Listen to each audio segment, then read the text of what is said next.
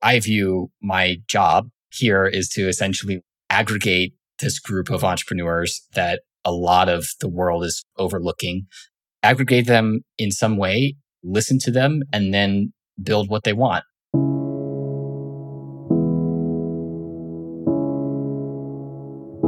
Hello and welcome to MetaMuse.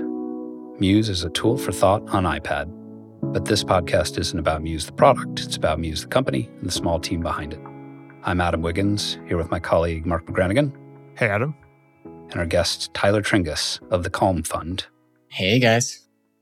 And one thing we talk about on this podcast with surprising frequency is cities, and in particular that remote work and all these lovely cloud tools make it possible for knowledge workers such as ourselves to choose where we want to live based on, say, quality of life rather than where your employer happens to be. And Tyler, I know you live in Mexico City. Tell me about that decision.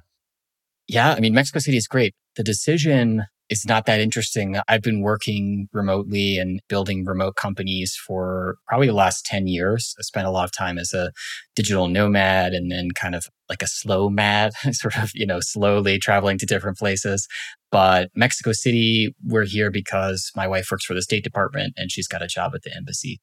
So since I've been running what we used to call Earnest Capital, now the Calm Company Fund, I've been sort of just tagging along with my wife. We were in Brazil and Rio de Janeiro when we launched it. We were there for about two years and now we're here in Mexico City.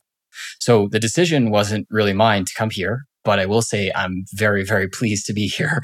It's an awesome city. It's really becoming like the hub of pretty much everything to do with startups up and down Latin America. Amazing food, awesome weather, pretty unbeatable quality of life. I'm not going to lie. So folks should definitely come down and visit us. We throw a conference here and hoping to see a bunch more entrepreneurs down here. So yeah, it's good. Yeah, interesting. I guess I just assumed because I just visited Mexico City once. We did an Ink and Switch summit there, but I found it such a lovely place. I could very much imagine a person who is working remotely and has any choice they want might well choose it. But you actually highlight another good benefit of remote work, which is then you can go where your partner needs to go for their employment. So I know that it can be a source of great contention in relationships, mm. long-term relationships, when it turns out that one person's school or work needs take them one place and another person needs to go to the other place, and someone has to decide who's going to make the sacrifice. So here you're not faced with that decision. Yeah, we see that all the time. Obviously now knowing a bunch of people living the foreign service life, and it is a big source of tension. Yeah, I mean, it's phenomenal to have sort of built this company in a way that's fully distributed from day one. So it's like I tell people when we moved from Brazil to Mexico, if I didn't tell my team, they wouldn't have noticed, basically, which is, you know, super helpful. The one thing I think remote work hasn't quite solved yet is time zones. That's the last frontier, you know. That's definitely a challenge for us between Europe and West Coast U S. Although, again, you have kind of a nice benefit of being fairly central, at least among those Western places. Yeah. Mexico City is hard to beat. I mean, I think if you're able to work remotely, you should seriously come and check it out and give it a shot. It's really a world-class city. Just as easy to get anywhere. Like if you're sort of U S-centric, it's as easy to get to New York or L A as it is from anywhere else in the country, inside the U S. Yeah, super good amenities. Everything just works. Hard to beat. Nice. Well, before this turns into a veiled advertisement from the Mexico City Tourism Board, yeah, we can transition to hearing a bit about your background and especially what is the Calm Fund? Yeah. So the Calm Fund, some folks may have heard of us as Earnest Capital. We recently rebranded this year. So same exact company, same people, same idea. Really, it's one of those scratch your own itch companies, essentially. My kind of personal history involved experiencing kind of both sides of the venture capital and bootstrapped world kind of communities. Uh, at one point in my life, you know, had a business that I was working on. It was sort of a clean tech software business in a time when V Cs were really, really not funding clean tech businesses. It's like a little over a decade ago. And so I kind of deeply experienced the possibility of having like a really good business idea that just isn't a fit for the comparatively small universe, you know, hundreds of people that do early stage venture financing, and realizing that there wasn't a sort of one-to-one overlap there, that you could have a good idea that probably should use some early stage capital, but just is for one reason or another, not a fit for venture. And that if you're building a software company, there's really no plan B, right? You basically have to either fund it with rich friends, credit cards, or V Cs, and kind of really explore that, hey, there's a big gap in the market here in terms of early stage support for a lot of entrepreneurs. Then I went the other direction and said, okay, I'm not going to ask anyone's permission to get started on my next business, and completely bootstrapped it, which worked out really well. I was just a straightforward kind of niche B two B SaaS business, ran it for about five years, built a remote team, and sold it to a private equity shop, which was a great outcome, super fun. But when I was launching that, I had to launch it with credit card debt.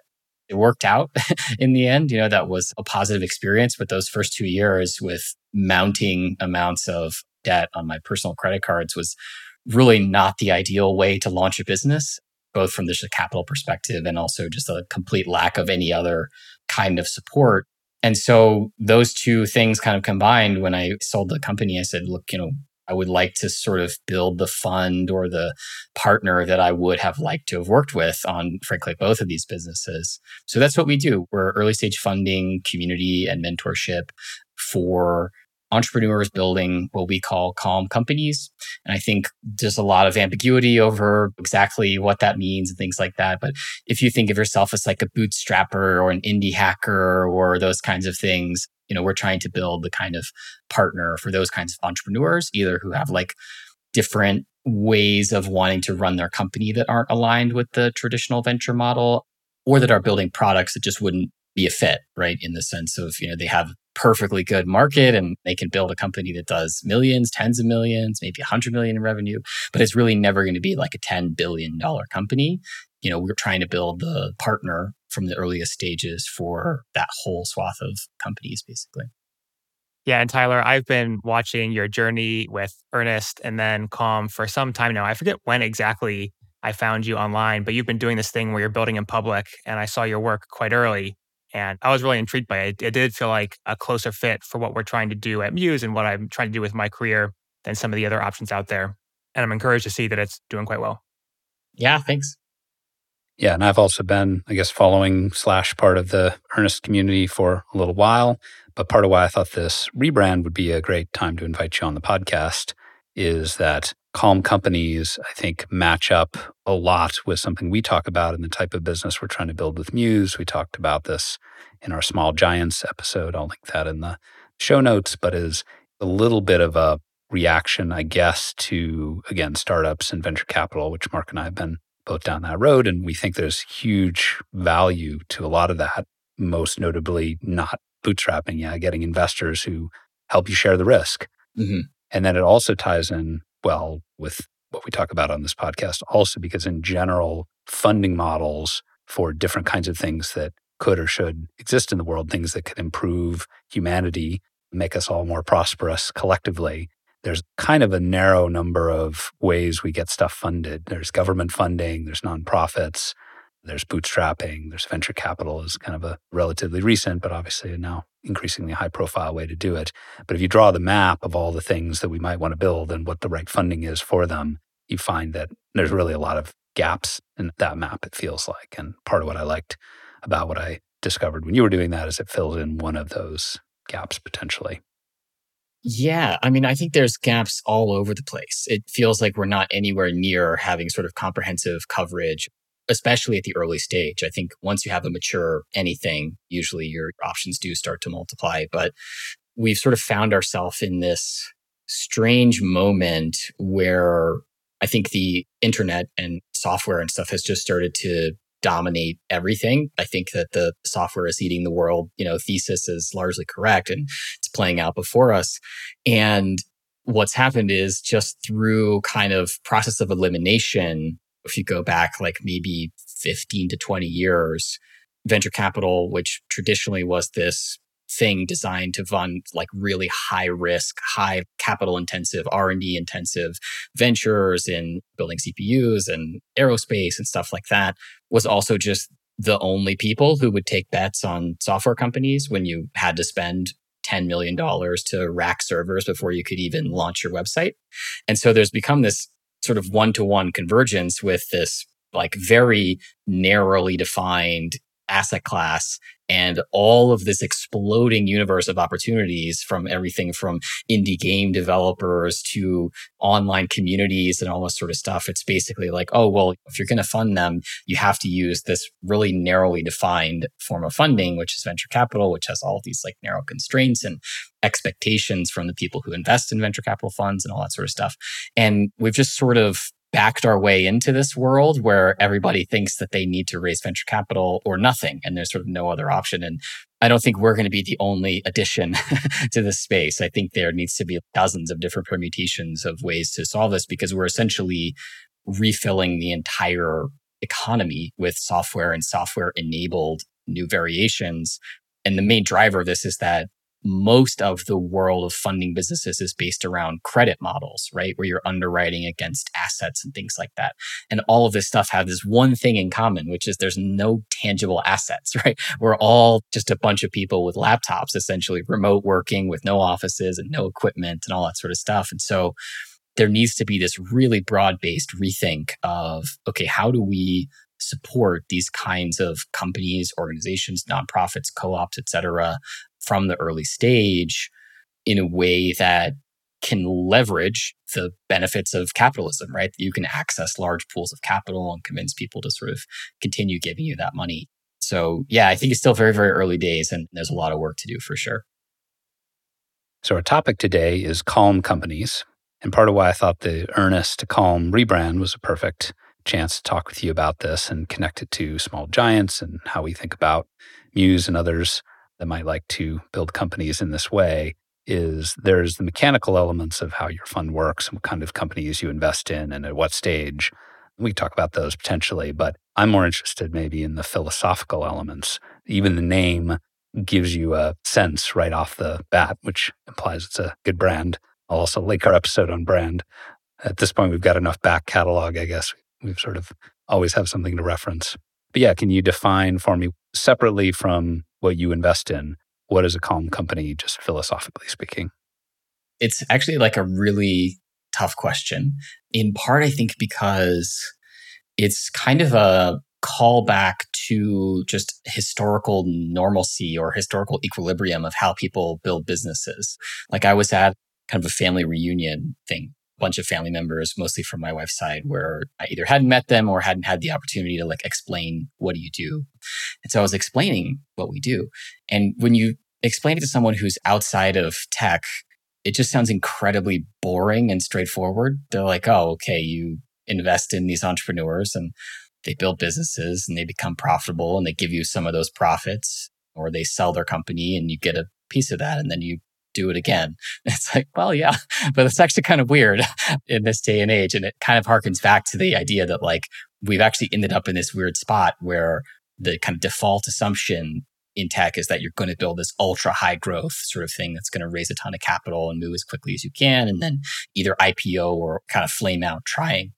So calm companies are kind of a way to position ourselves first as not that. So what that means is basically growing more sustainably, raising capital is sort of a byproduct, not the actual goal. You're really optimizing for the long term in terms of team retention, in terms of making sure that folks can work on a sustainable schedule and continue to have high quality output for decades, not just years or quarters, all that sort of stuff. And the reason why we've sort of settled on calm is to sort of affirmatively stand for something rather than kind of just only positioning ourselves as not this, not that, not that other thing, right? Because that was never the right way to think about it. And so as we kind of aggregated more and more entrepreneurs that were all just kind of picking up the same vibe, right? Everything from folks who are investors and mentors to the portfolio companies that we've invested in to the many other folks that are all kind of picking up the same wavelength that for various reasons, maybe we haven't been able to invest in, they're too far along, too early or whatever. And we sort of said, well, okay, what's the affirmative version of this that says like, this is actually what we stand for? And Calm was far and away the winner of what resonated with folks there. So it's basically about being patient and long-term focused and sustainable and operating in a way where you can be what I call long-term ambitious, basically. It's not like the lifestyle business of kickback and passive income and then sit on the beach in Thailand. It's about, we want to do something important, but we want to do it in a way that allows us to stay in the game for the long run. So yeah, that's a Calm Company. I'm still working on the really pithy answer, but that's the explanation. I think that makes sense. To me, these companies also have this element of more degrees of freedom. And Tyler, I'm curious if this resonates with you. I think it was you who originally pointed out that when you enter onto the V C track, you're basically going on this very narrow path that has five or six steps in last ten years. And you basically have to take each of those steps, which by the way, is going to be with a different actor or firm potentially, and they're all different shapes. And so you really crunch down your degrees of freedom. Whereas with a Calm Company, I see because you're profitable and thinking in the long term in other ways, you have the option to do stuff kind of your own way, on your own terms, in your own time. So if you want to go all remote, you can do that. If you want to stop growing for a year, you can do that. If you want to, I don't know, pay out dividends or something, you can do that. Right? You just have more degrees of freedom and flexibility. And to me, that's an important aspect to these companies.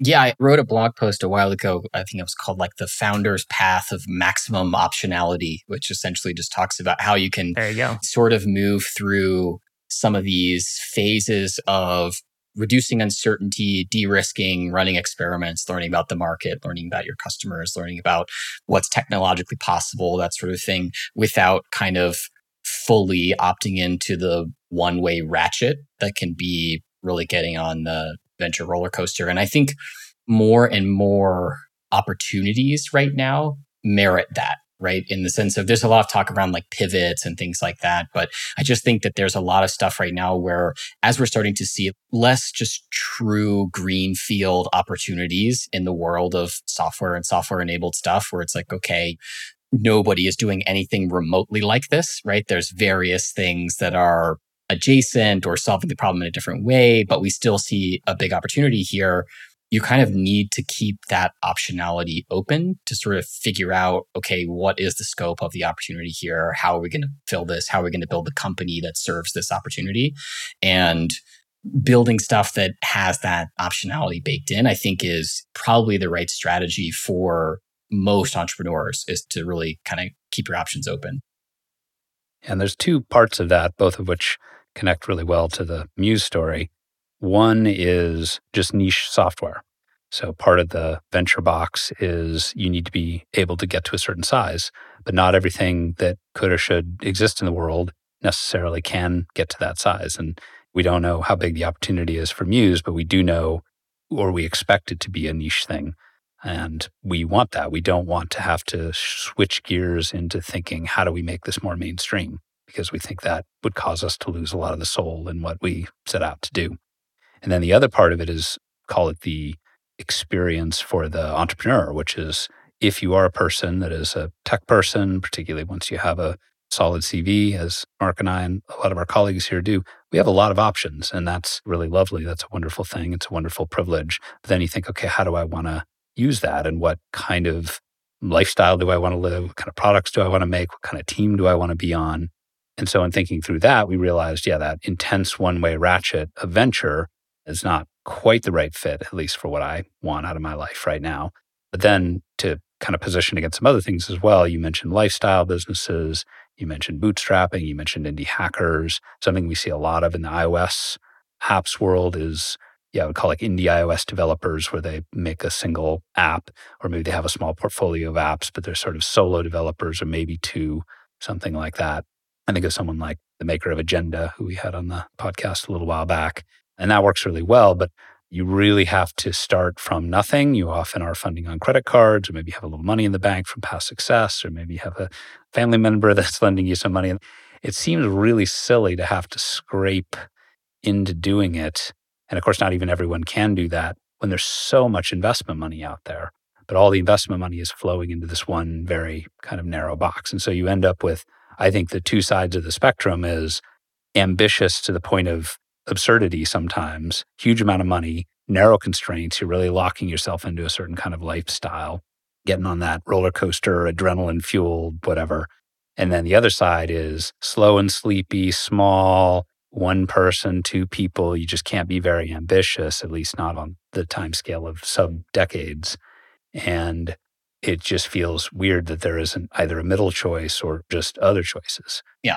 And it's not just that There's a middle choice and there's a distribution of, you know, a third, a third, a third between those options. It's like the middle choice is ninety-nine percent of every entrepreneur and every opportunity out there. I think what you see is two different ways that people sort of arrive at wanting to build a calm company, and both are sort of valid. Often it's a mix of the two, but it's kind of a blend of what you were just talking about, which is one is just thinking through the lifestyle that they want to live as founders, the kind of team that they want to build. They want to be able to bring like really top talent who maybe now they have kids and a family and they're still equally as talented or more so because they're more experienced than they were when they were willing to like hard charge into a venture-backed thing in their twenties. But now if you want that person, you got to bring them into a different environment. So there's that one element of just kind of like, I don't want to create a company and a life around that kind of approach.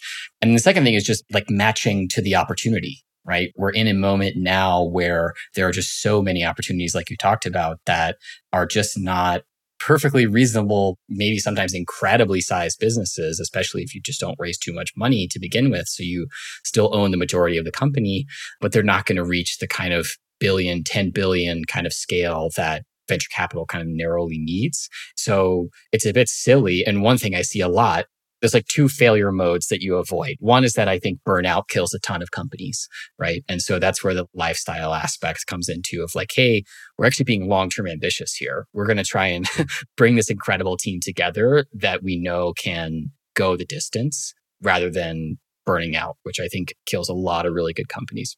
And the second one is trying to continuously expand the idea to the point that it sort of collapses on itself. And I see this all the time from really early stage founders who have clearly been on the sort of pitch train where they've been speaking to fifty or one hundred V Cs recently. And then we started with this idea.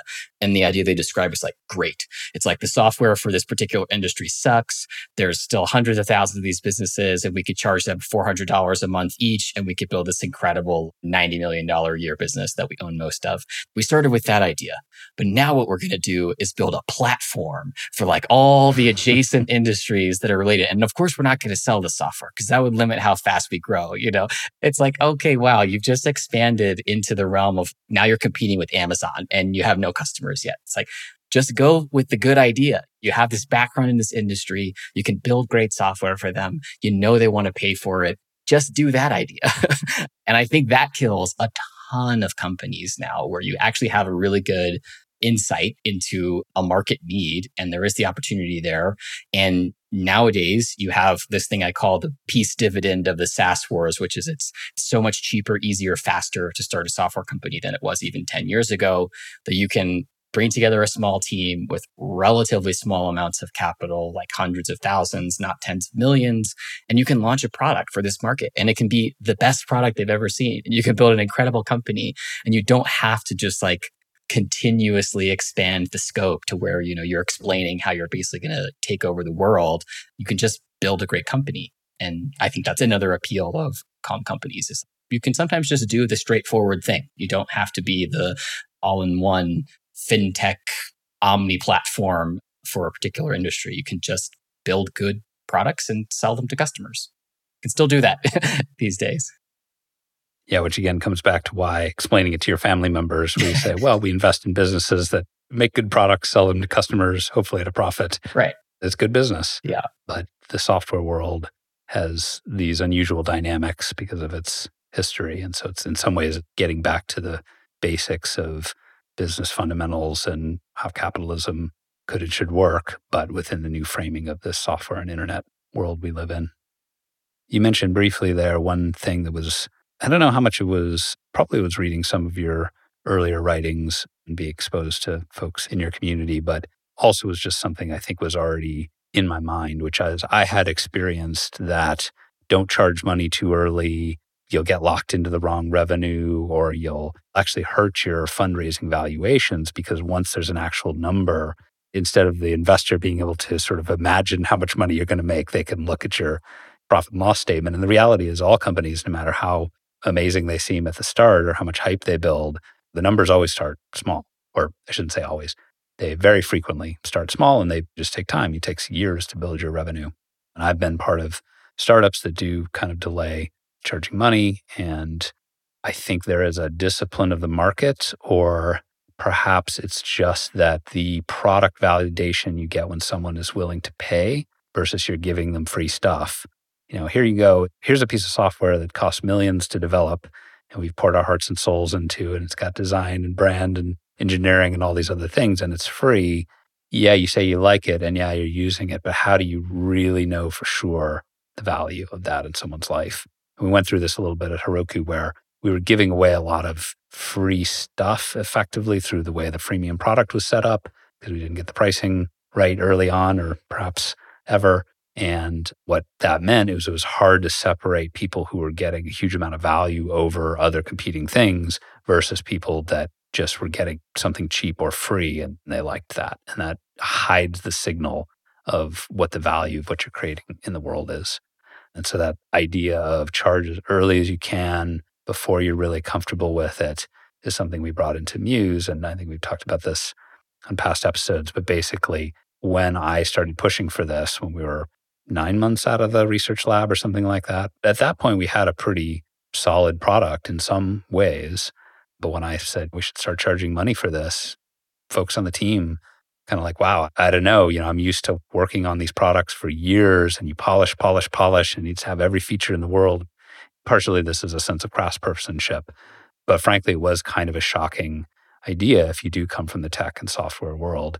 But I'm glad we did that, because it changed our relationship with our now customers as soon as we did that. You know, if you screw up and there's a bug and you mess up someone's data, when it's free, eh, people are more forgiving in a certain way. But when they're paying, they get really angry. And that's as it should be, I think. So it creates this filter for people that really find value in what you're doing and force you to sort of get real about the cold, hard numbers. Yeah. So it's interesting. In part, I feel like the building blocks of our overall worldview are just kind of the non-galaxy brain take on all of these things, right? What if we just asked the dumb questions and have simple answers to them, essentially, is kind of the basic components of this, which is, yeah, like, what should we do with these products? We should charge money for them. Yeah, that's probably it, you know. But I'm curious, how do you think about that now in retrospect? Because I think we're right to be kind of asking the dumb questions and sometimes proposing straightforward answer, you know, what should valuations be? Well, they should matter. We should think about, like, will we ever make money on this? You know, that sort of thing. But I'm not sure we're always right. I do think it's worth actually comparing them rather than what you often see as folks just sort of dogmatically assuming, like, wow, no, we don't charge for our products, sort of thing. Where have you landed right now with Muse in terms of what would be different if you were polishing and polishing, polishing for several years, potentially in a positive way? Like, what's the case for not charging right now? Yeah, if I'm to play devil's advocate to my own position, maybe play debate team, right? Take the yeah, yeah. position you don't necessarily agree with. Charging money brings you into this realm of commerce and transactions. People expect certain things that really brings it down to earth. But maybe in a way, particularly when you're doing, and for Muse, I can make this argument, it's a really new kind of product. A lot of people aren't even really heavy iPad users. And even for people that are, we actually use the iPad in super weird and unusual ways. It's a really big mental shift to even understand the vision of what we're doing and then potentially fit that into your workflow. And so the more you can keep that in the realm of mystery and excitement and less in the realm of just base commerce, I think we could potentially have more time to build excitement, build a community, and then, of course, make a thing that is, when it's more polished, and then if it comes out more to a mainstream audience, published on the App Store or whatever, it's further along. And so you're more able to understand the ways it's weird and see why the weird things are what make it good and special, as opposed to just, this is weird and seems bad. That would probably be my best argument for something like that. Yeah, it makes sense. I mean, I think it's a no-brainer to charge for stuff when the pain point is just very obvious, right? Basically, if your target customer is not using software to solve this problem, or they're using really, really terrible, outdated software and things like that, that's where it's just mash the button right away. Of course, you should charge for this. No brainer.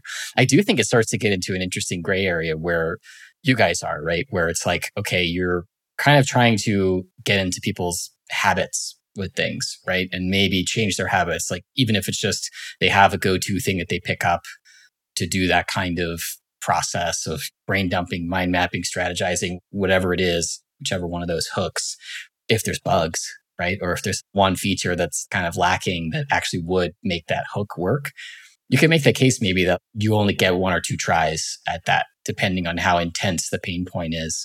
So I feel like you guys are actually really close in the middle. And I think probably makes sense to charge to get that feedback from power users to make sure you're actually solving something for them.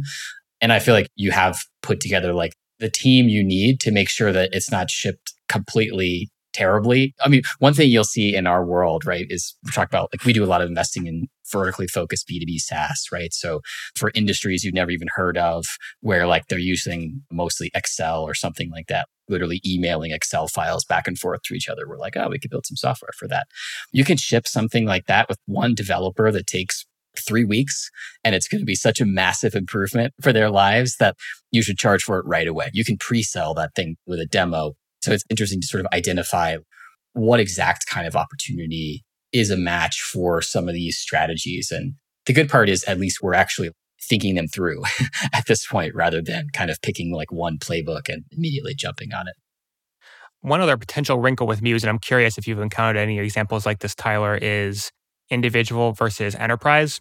So an argument for not charging with Muse could have been give it for free to individuals, get as much distribution as possible, and expect to eventually only charge enterprises, that is businesses, because they have all the money basically. And so I'm curious if you've encountered a case like that in your world. Probably not, but maybe. That is pretty close to the what's usually called the B two D playbook, which Heroku used and GitHub and Twilio and now countless others, which is the idea that you get developers to use and love something. Maybe it's an open source library, maybe it's a service, and they use it for their hobby projects for free or nearly free, and then they will bring it to their work. But that does require a long game, particularly if you're doing something open source. You know, you look at something like an open source database or something like that, there's a very long period of getting entrenched and winning those developer hearts and minds. And then only much, much later, then you start getting that pull of like, hey, I'd like to use this at work, but my boss says we need this or that access control thing. Do you have this S L A for blah, blah, blah? And that's when you slap a big price tag on it and start breaking in the bucks. But it's a very long game, and the upfront of that is a big investment. And that is a place where it is an argument for venture money, because you need those pretty large investments of capital for many years before you really start to charge money. Yeah, I was thinking the same thing with it mostly being developer focused. I was not really sure if there was a sort of like tool for thought, project management, like that general space of collaboration with an example of it. The best example there would actually be something like Gmail. Mm. Gmail spread far and wide with this incredibly generous free plan. And then they added the Gmail for Business thing, and that kind of connected to Google Docs, which again, similar thing. People were using it for free, and then they were able to kind of transition that into the enterprise product. But again, same thing. There, it was just backed by a corporate parent that could just say, here, yeah, let's develop this mind-blowingly good piece of software and all this infrastructure that runs it, and do that for years and years and years and get this really wide distribution. And then we can go ahead and monetize that. But that would be, I think, impossible to do as an indie hacker or bootstrapper or whatever. Yeah. I also think this playbook could be appropriate for certain two-sided marketplaces. So one that I've thought a lot about is recruiting. I almost did a recruiting startup, ended up choosing to do Muse instead. But there you can imagine offering some sort of services to the candidate side to get them in and get some liquidity in the marketplace, and then to charge the hiring firms. Yeah.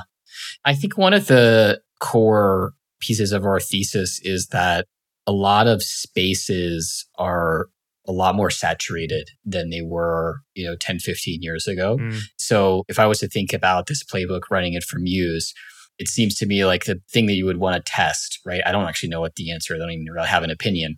But one thing I was seeing is now when you're talking about, okay, we're only going to charge when the whole company starts to use this product to collaborate, the friction point there is going to be probably you're going to have like one or two power user advocates trying to convince a large number of people in their organization to switch from something. And that something might be a little bit more orthogonal, like, you know, we get on Zoom and we whiteboard on a literal whiteboard or something, but you need kind of buy-in. Whereas like ten, fifteen years ago, it's just like an open field. It's like, okay, yeah, we're going to roll this out as fast as possible. And then they're going to pick this because they're not using anything, and that's when we'll start charging. Now, a lot of times what you find is that you are displacing something, or you're asking your customers to switch from something. And I think that increased level of friction would be the key variable, right? Whether you should be just straightforwardly charging the power users and not being reliant on them convincing everyone in their organization to switch. Just like it can be just them as power users, or it can be a small subset of their team that really finds it valuable, or the whole company loves it. And regardless, you're sort of going to have a linear kind of revenue from them versus like, okay, we only really survive as a company if we're consistently convincing like whole teams or organizations to sort of switch. That would be the big question for me. That's something we think about a lot, is basically avoiding that dynamic, because a lot of the playbooks that were sort of ran a decade ago sometimes don't work as well, because now you're going into a saturated market where they at least have some cobbled together thing on Salesforce add-ons, or they have some no-code solution, or they have something that you're competing against for their time and dollars. It's an interesting picture you're painting here. If you can allow me to rephrase or summarize in my own way, it sort of seems like you're saying, on one hand, the software world is way more saturated in certain areas. People are using, when it comes to project management tools and other kinds of general purpose software, even just, you know, Excel spreadsheets that get the job done for them. Most of the productive world is computerized and has their tools and so on. And so if you go in to do something really general purpose, like email or a word processor, or these businesses of the past that managed to blow up and fill this just totally wide open frontier, you're actually in a red ocean there. But in fact, there is still a huge amount of uncovered territory that is just in smaller niches, like you said, verticals, some kind of insurance software that you wouldn't have even specifically thought of unless you're in that industry. And so on one hand, there's maybe more opportunity than ever in all of those spaces. But then on the other hand, the classic places that you go, or if you look at the businesses that were successful in the software and internet world in the last decade or two, those are now in spaces that are very hard to compete in. Yeah, basically. I think there's fewer and fewer wide open winner-take-all markets, basically. I think that we've started to fill a lot of the big pillars of software productivity world. And if it still cost as much to launch a software startup as it did ten to twenty years ago, we would be in real trouble, right? Because you really did have to find those really huge winner-take-all markets to be able to build a software business. But we're very lucky through this entire stack of products and services and stuff that's become much more scalable, that you can now launch these businesses and get them to, you know, not just M V Ps, you can get them to like very, very high quality software solutions with a lot less capital and time and people. So it starts to make sense to fill in all of these smaller pockets, which can still be enormous. And at the same time, as entire industries have become more kind of aware of software or just open to the idea of softwareifying some of their processes, those number of pockets are multiplying and expanding all over the place. Little sub-thesis of ours is that there's a whole ton of mom and pop industries that have gotten used to the idea of using computers, the internet, not their phone, not paper invoices, et cetera, by these venture funded vertical marketplaces, right? So you can imagine lawn mowing businesses. thirty years ago, right? They're not using computers at all. They're just literally having pen and paper and, you know, checks mailed and all that sort of stuff. The thing that got them over the hump of just using technology into their business were things like Craigslist, and then some of the more omni-channel, like Thumbtack and things like that, like these marketplaces that were aggregating up demand. But now what you have are these folks who are used to getting down to a computer, and that's how they generate quotes, and that's how they close business and send their invoices. So now they're starting to think, well, wait a minute, why am I paying this huge thirty percent, sixty percent cut to this marketplace? Like maybe I should get my own software and do that process ourselves. And so that's creating this new demand for B to B SaaS for lawn care companies, essentially. And you can basically multiply that across just like every small industry that you can think of. And now we're very lucky that it's essentially cheap enough and easy enough to build software to serve that solution, that you can do it and literally just serve lawn care companies. And you don't have to expand to every single home care product that exists. Maybe you can if you're good enough. The upside is still there, but that's not the hurdle. You can just build a really good software business that only serves, you know, lawn care companies in the state of Georgia. And that could be like a pretty awesome business. Yeah, I think an important point here is the enormous size and fractal nature of the economy, especially in the U S. And so you can go down several branches of the classification tree and still end up in a huge node. So lawn service, organic lawn service in Austin, Texas, I bet that's still a huge market, right? And you can imagine all the other variants of this. And so there's corresponding software business to be built at many of those junctures. A fun, relevant anecdote there is many years back when I was doing consulting to pay my bills in between ventures, I had a really good client that I worked with for a number of years that is windows and doors, which is a whole huge branch of the construction industry. And they needed very specific things in their software. Windows not only have their size and the type of glass, but they just break a lot. They break in transit, and there's a whole service process related to that. And there's the way you manage the breakage, the little breakage in your inventory, and you kind of account for that. I don't know, maybe there's some firm now, perhaps funded by Calm, I don't know, that makes turnkey software for that. But yeah, we built really comprehensive, complex software for managing all that. And it was a real, at least the owner of their business felt it gave them a real competitive advantage to have all of this computerized in this way. Yeah. I mean, there's just endless examples. Sometimes I get a little nervous because a lot of these are businesses that don't really want to shout from the rooftops what a great business they are. But oh, yeah. yeah, there's just more than you can think of examples like this that are just comically one little industry only serving Belgium, right? And they've built a phenomenal business with like seven people just raking in cash, you know? And yeah, you can just sort of copy paste that everywhere. Yeah. Countertop installers and window washing services and all this sort of stuff. It's amazing. The economy's big. I've always enjoyed speaking with these small business owners because they have a certain down-to-earth and grounded quality. You know, because the way you're successful in that realm, it's like you just kind of sweat it out and you provide good customer service and you make a high-quality product and you get referrals and you do that for ten years. And one of the things I love about the Calm Fund is it's bringing more of that sensibility into the software world. But you know, there's a place for the galaxy brain stuff, and I'm glad we have all that. But I'm also glad we have some of this so-called small business mentality in the software world. And by the way, these are small businesses that are worth like ten to one hundred million dollars, right? So it's yeah. still a very good business. Yeah. Tyler, one of the things that I mentioned earlier was that you were building Earnest and then Calm out in the open. And I was wondering if you could talk a little bit more about that. Like, was that a deliberate decision? How has it worked out for you? So forth. Yeah. So it definitely was a deliberate decision. One of the early risks that I kind of identified in the plan was that the target entrepreneur that we were going to try to build for historically has a really strong distrust of any kind of investor, right? Either they've had first or secondhand experience with somebody who had a great business and then raised money from investors that came with board control, and then they got kicked out of their own company.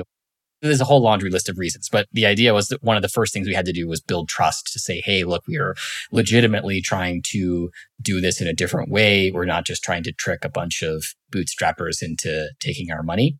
And I sort of tell people that I'm kind of a one-trick pony when it comes to marketing, but it just turned out to be the right trick for this market, which is just really authentically building in public, talking about our thinking, soliciting feedback, and engaging the community has the benefit of being really good marketing and also a way to sort of build trust with that group. So that was why it's been that way from day one for us. So literally the very first hello world of Earnest Capital at the time was we had designed a new funding structure, basically a substitute for convertible notes and safes and this general toolkit of early stage investing called the Shared Earnings Agreement, and basically just published it and said, hey, you know, we're about to launch this fund in a couple months. This is the term sheet that we are thinking of offering.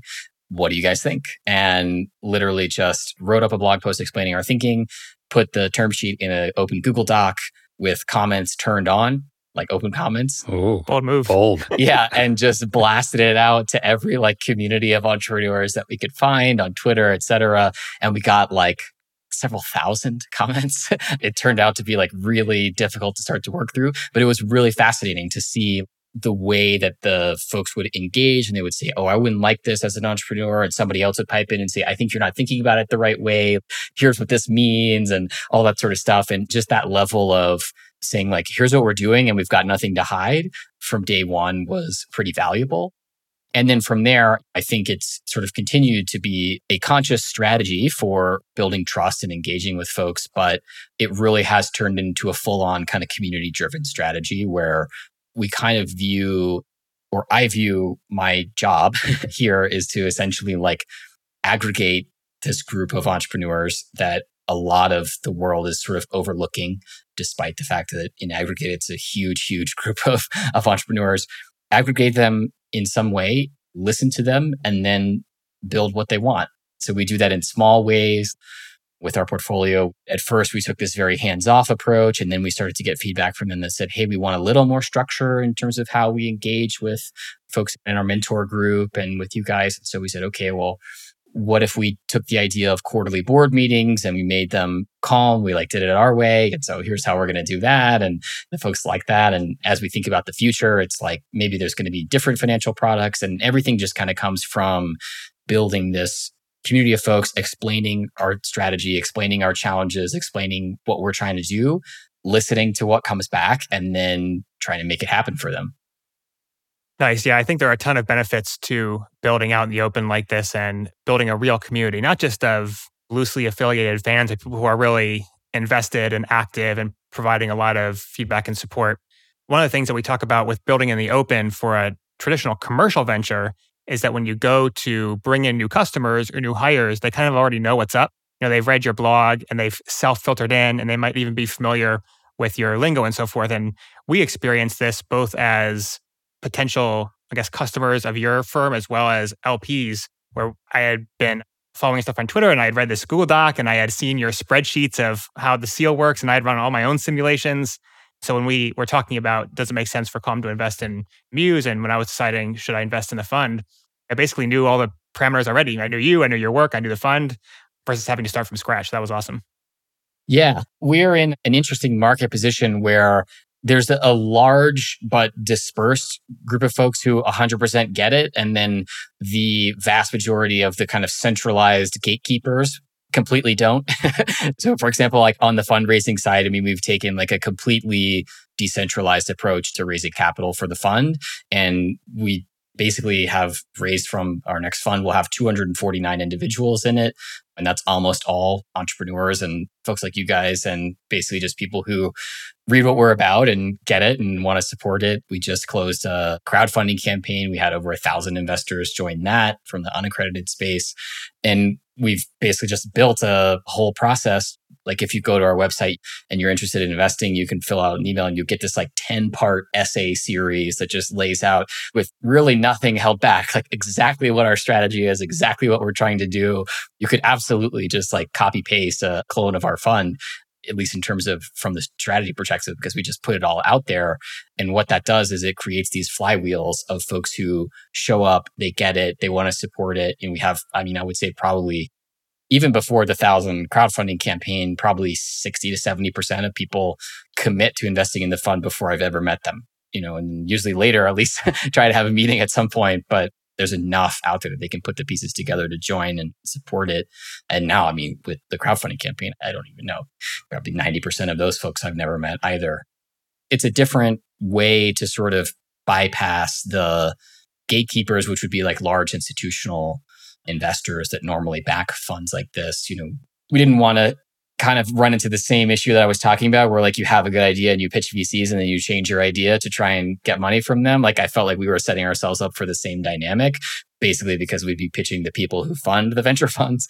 So we kind of knew we had to go a different way. And that community-driven approach was essential for raising the fund.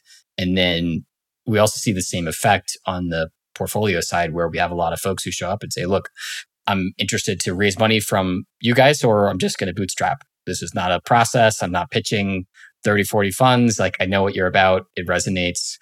I want to either raise money and work with y'all, or I'm just going to do my own thing. So again, like the one thing I know how to do reasonably well is just like explain what we're doing and why we're doing it. from just kind of like the only way to get it off the ground to like a real flywheel, I would say, of competitive advantage, or just making it sort of self-sustaining, if that makes sense. So yeah, it's been cool. As you explain all that, it reminds me a lot of, I guess, most of the business ventures I ever do. I usually feel like there is much about, I have something I want to say about the world, or I want a product to exist that is weird and different in some way that I think will be good and special. That's up for the market to decide.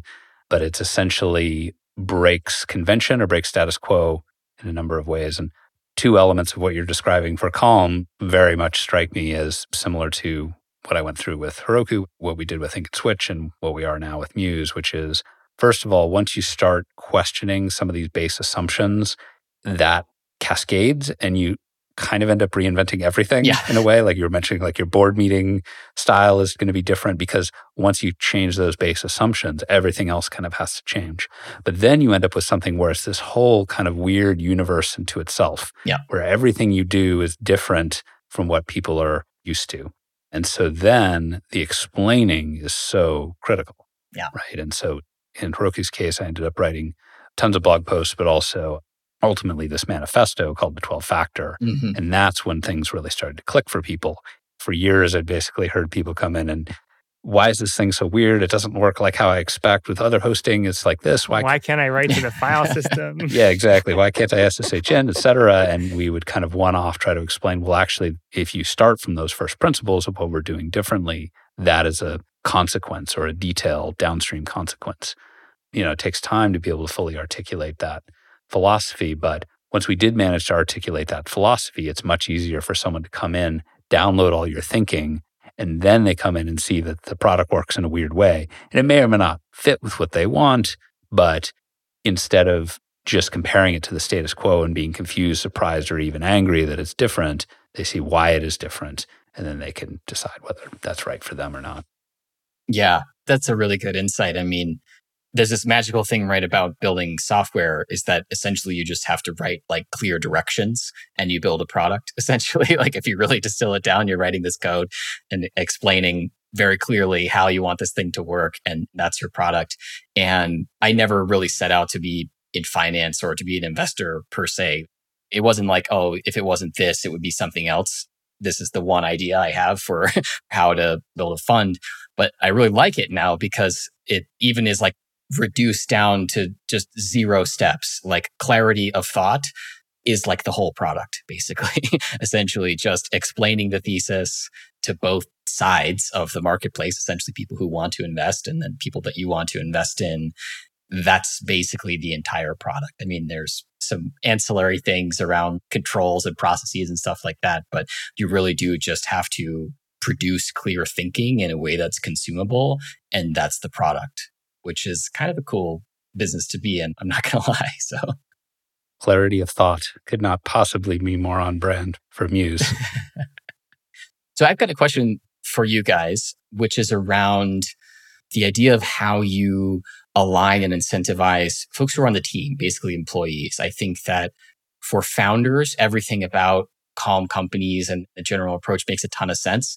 If you own the company, you want to build a profitable, sustainable company that lasts forever and has great lifestyle for you and your team. And as long as you have this nice ownership and maybe you have some nice dividends, you're not super concerned. But one thing I think is sort of an unsolved problem, both for companies that we're investing in and a lot of folks in this space, is employees. How do you incentivize them? How do you think about the spectrum of options, profit sharing, sharing in the proceeds if you ever sold, you know, all that sort of stuff? And how do you do it at the early stage when it's very risky to make sure they have some upside? And then how do you do it over the long haul when maybe liquidity events, selling the company is not on the near-term roadmap?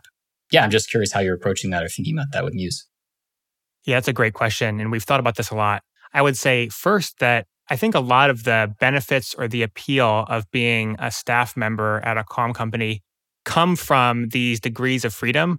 It's like you're basically able to offer an employment experience that is at least different, and we believe for many people better, because you have this flexibility.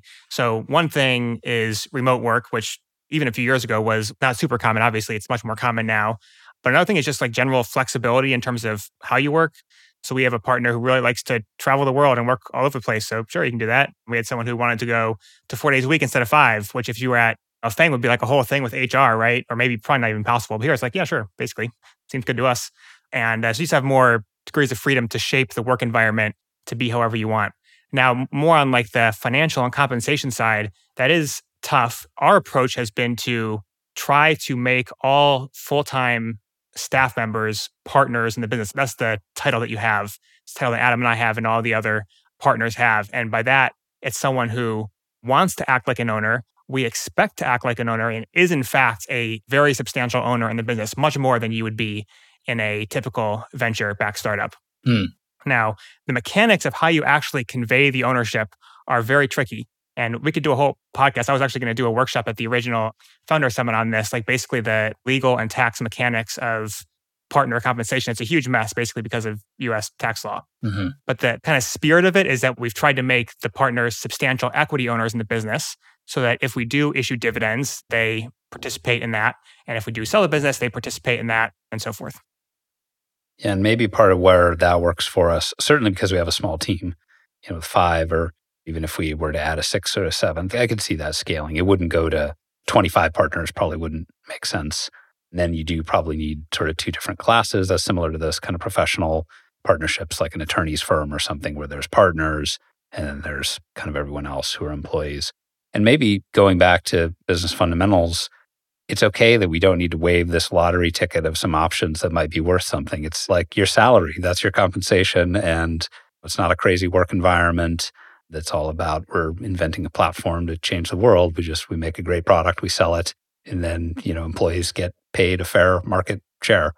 I feel like there's precedent from the non-software world for profit sharing plans and things of that nature, potentially as a chance to, again, create a little bit of that upside without the complications of having absolutely everyone be an owner.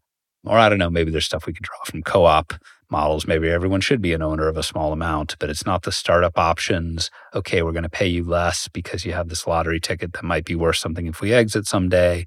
It's like almost the internal worth is very clear because you're paying dividends, which is something certainly we will be excited to do if we get to that point where, and I've done this for past businesses in my pre-startup life, it was just, yeah, at some point when the business is profitable, you pay dividends and it's great. You know, you look in the bank account, you go, hey, cool, we've got like ten grand left over this quarter. Let's take half of that and divide it up according to ownership among the owners of the business. And it feels very pure and honest somehow. It's like our business earned more money than we spent, so we get to keep some of it.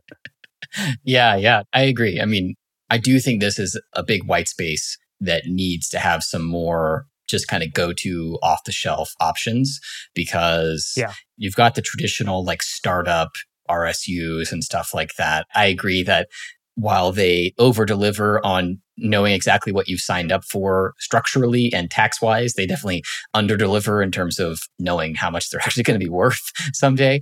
But it is something, right? It's something where people can feel like they have some upside in the company and they know exactly how it works and how the tax consequences are. Maybe not exactly, but they have a general sense of how it's going to work. And then in, you know, the world right now, we're starting to see, I think, a pretty decent-sized wave of basically bootstrap software companies start to hit, you know, very serious, mature profitability. And they're all kind of starting to grapple with this idea of, okay, well, how do we incentivize our employees now? And you're right that basically there's some really straightforward stuff you can do around like profit sharing and things like that. The big challenge is that it's very much at the employer's whim, right? Like profit sharing agreements are very hard to enforce. And yeah. if you somehow don't get what you think you're owed. Yeah, or even just bonuses, right? The classic yeah. end of year bonus is basically your boss gets to decide who they like the best and right. give them money. Yeah. And sometimes we're starting to deal with software companies that are very large and very profitable and completely founder owned. And these are honest folks. I'm not saying that there's anything wrong with them, but as an employee, if you're starting to put in, you know, six, seven, ten years into a place, you kind of maybe want a little more solidity to it. But then you start to get into the tax and legal consequences where there's just not a lot of paved things to follow. We were super lucky with Comfund where the main concept of profits are carried interest from the funds, right? When our funds do really well, we get this stream of profits called carry or carried interest. And the rules around that and the taxes are super generous. Thank you, big private equity firms or whatever. But essentially, like, I can do whatever I want with the carry. It's totally at my discretion. And also everything is taxed very nicely. So we just carved out twenty percent of all future carry of all future funds, so essentially equity or options, and created a system of distributing that to employees and also to our like very, very earliest investors.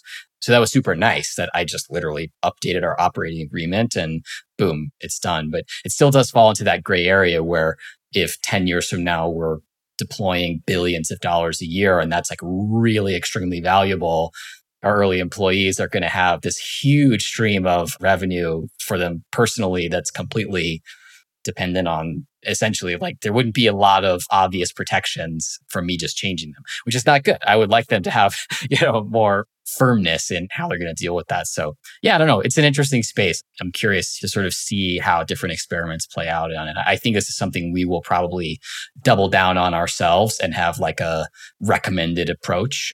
Nice. But honestly, it's a challenging space right now. A lot of opportunity, I think, you know. So yeah.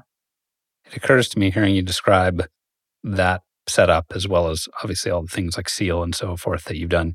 You must have an attorney firm that is willing to like do weird stuff, which is always interesting to me, like finding something like an attorney who's really great at what they do, but willing to think outside the box in a way that those two things often don't go together. The whole purpose of someone in the legal profession is to play it really safe. Yeah. Have you found someone that somehow plays ball with all your weirdness? Huge shout out to Joe Wallen, who has been our attorney from day one. He was the one that first worked with me on the shared earnings agreement. I do think, yes, like one of the things that we've had to do is a fairly like grinding process of finding the different vendors and service providers that want to work with us and are good at what they do. Because yes, there's tons of times where the de facto top five people for this kind of thing, we would go to them and they would essentially blow us off, right? Because it's just, they have no incentive to want to do it.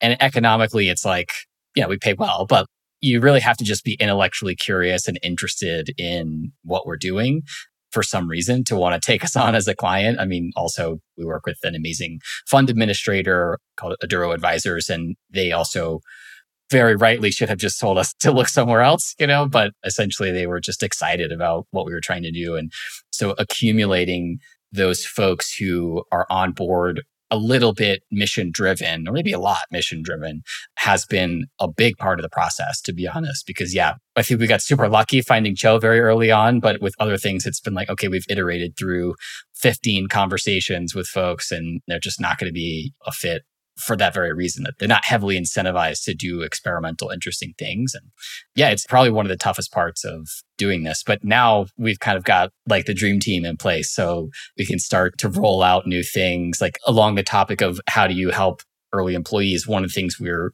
in the process of launching is a product. We're calling it like Express right now. It might change, but Comfund Express. It's for later stage mature companies that are in that position. They're profitable. They have early employees or early investors that have been there for, you know, five to ten years. In theory, they own some slice of the company that's now worth like a house or two, and they would like to get some money, but the company doesn't want to sell. So we're building a product to like really quickly and easily be able to buy small chunks, three, five percent, ten percent of the company, to give liquidity to basically anybody who wants, like to be able to run an opt-in process, which you see this in like the venture back world. This is something they have figured out. When they do a big round, they will often let employees or founders sell off a slice of that round. There's no equivalent in our world for that. And so we're building that, and it's great because now we have all the people in place. So we just, you know, go to our tax folks and go to our fund administrator folks and go to our legal folks, and we just say, okay, here's our nth crazy idea. Let's spin it up. So yeah, it's good. Yeah, nice. And Tyler, I appreciate that throughout your process of working through all these things, again, you're working in public, because that does help pave these paths that hopefully other funds and entrepreneurs will be able to walk down in the future. So thanks for that. Yeah, thanks guys. This was a great conversation. Well, let's wrap it there.